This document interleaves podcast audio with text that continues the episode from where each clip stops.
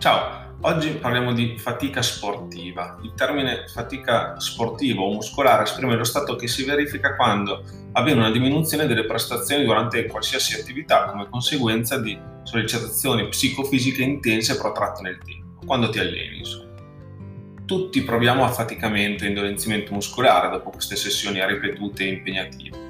Quello che forse non tutti sanno è che nel caso della prestazione sportiva è opportuno considerare la suddivisione in due, in fatica muscolare, detta anche locale o periferica, e in fatica generale o complessa, detta centrale. Le cause della fatica prodotta da un lavoro muscolare vanno ricercate a livello metabolico. Sebbene non siano ancora del tutto chiare, sembra che la maggiore eh, parte della responsabilità sia un accumulo di protoni o ioni di idrogeno nella muscolatura interessata.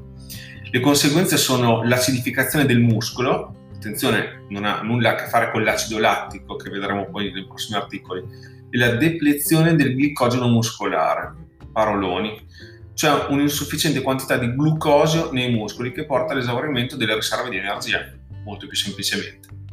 Molti studi sono stati condotti sulla deplezione e la risintesi del glicogeno, soprattutto sugli atleti di endurance, che hanno maggiori perdite e richieste di glicogeno rispetto ai bodybuilder, ai powerlifter, per esempio ed è emerso che la scarsità di glicogeno vuol dire insorgenza precoce della fatica, in particolare nei soggetti che seguono una dieta povera di carboidrati.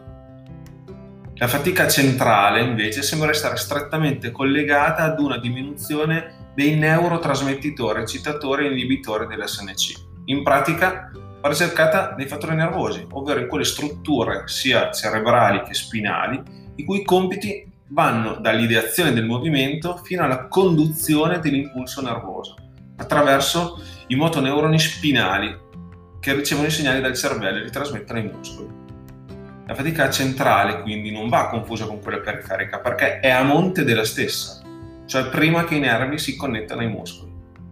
Insomma, ancora una volta capiamo come veramente il corpo umano sia una macchina perfetta e complessa che va conosciuta profondamente e rispettata seriamente.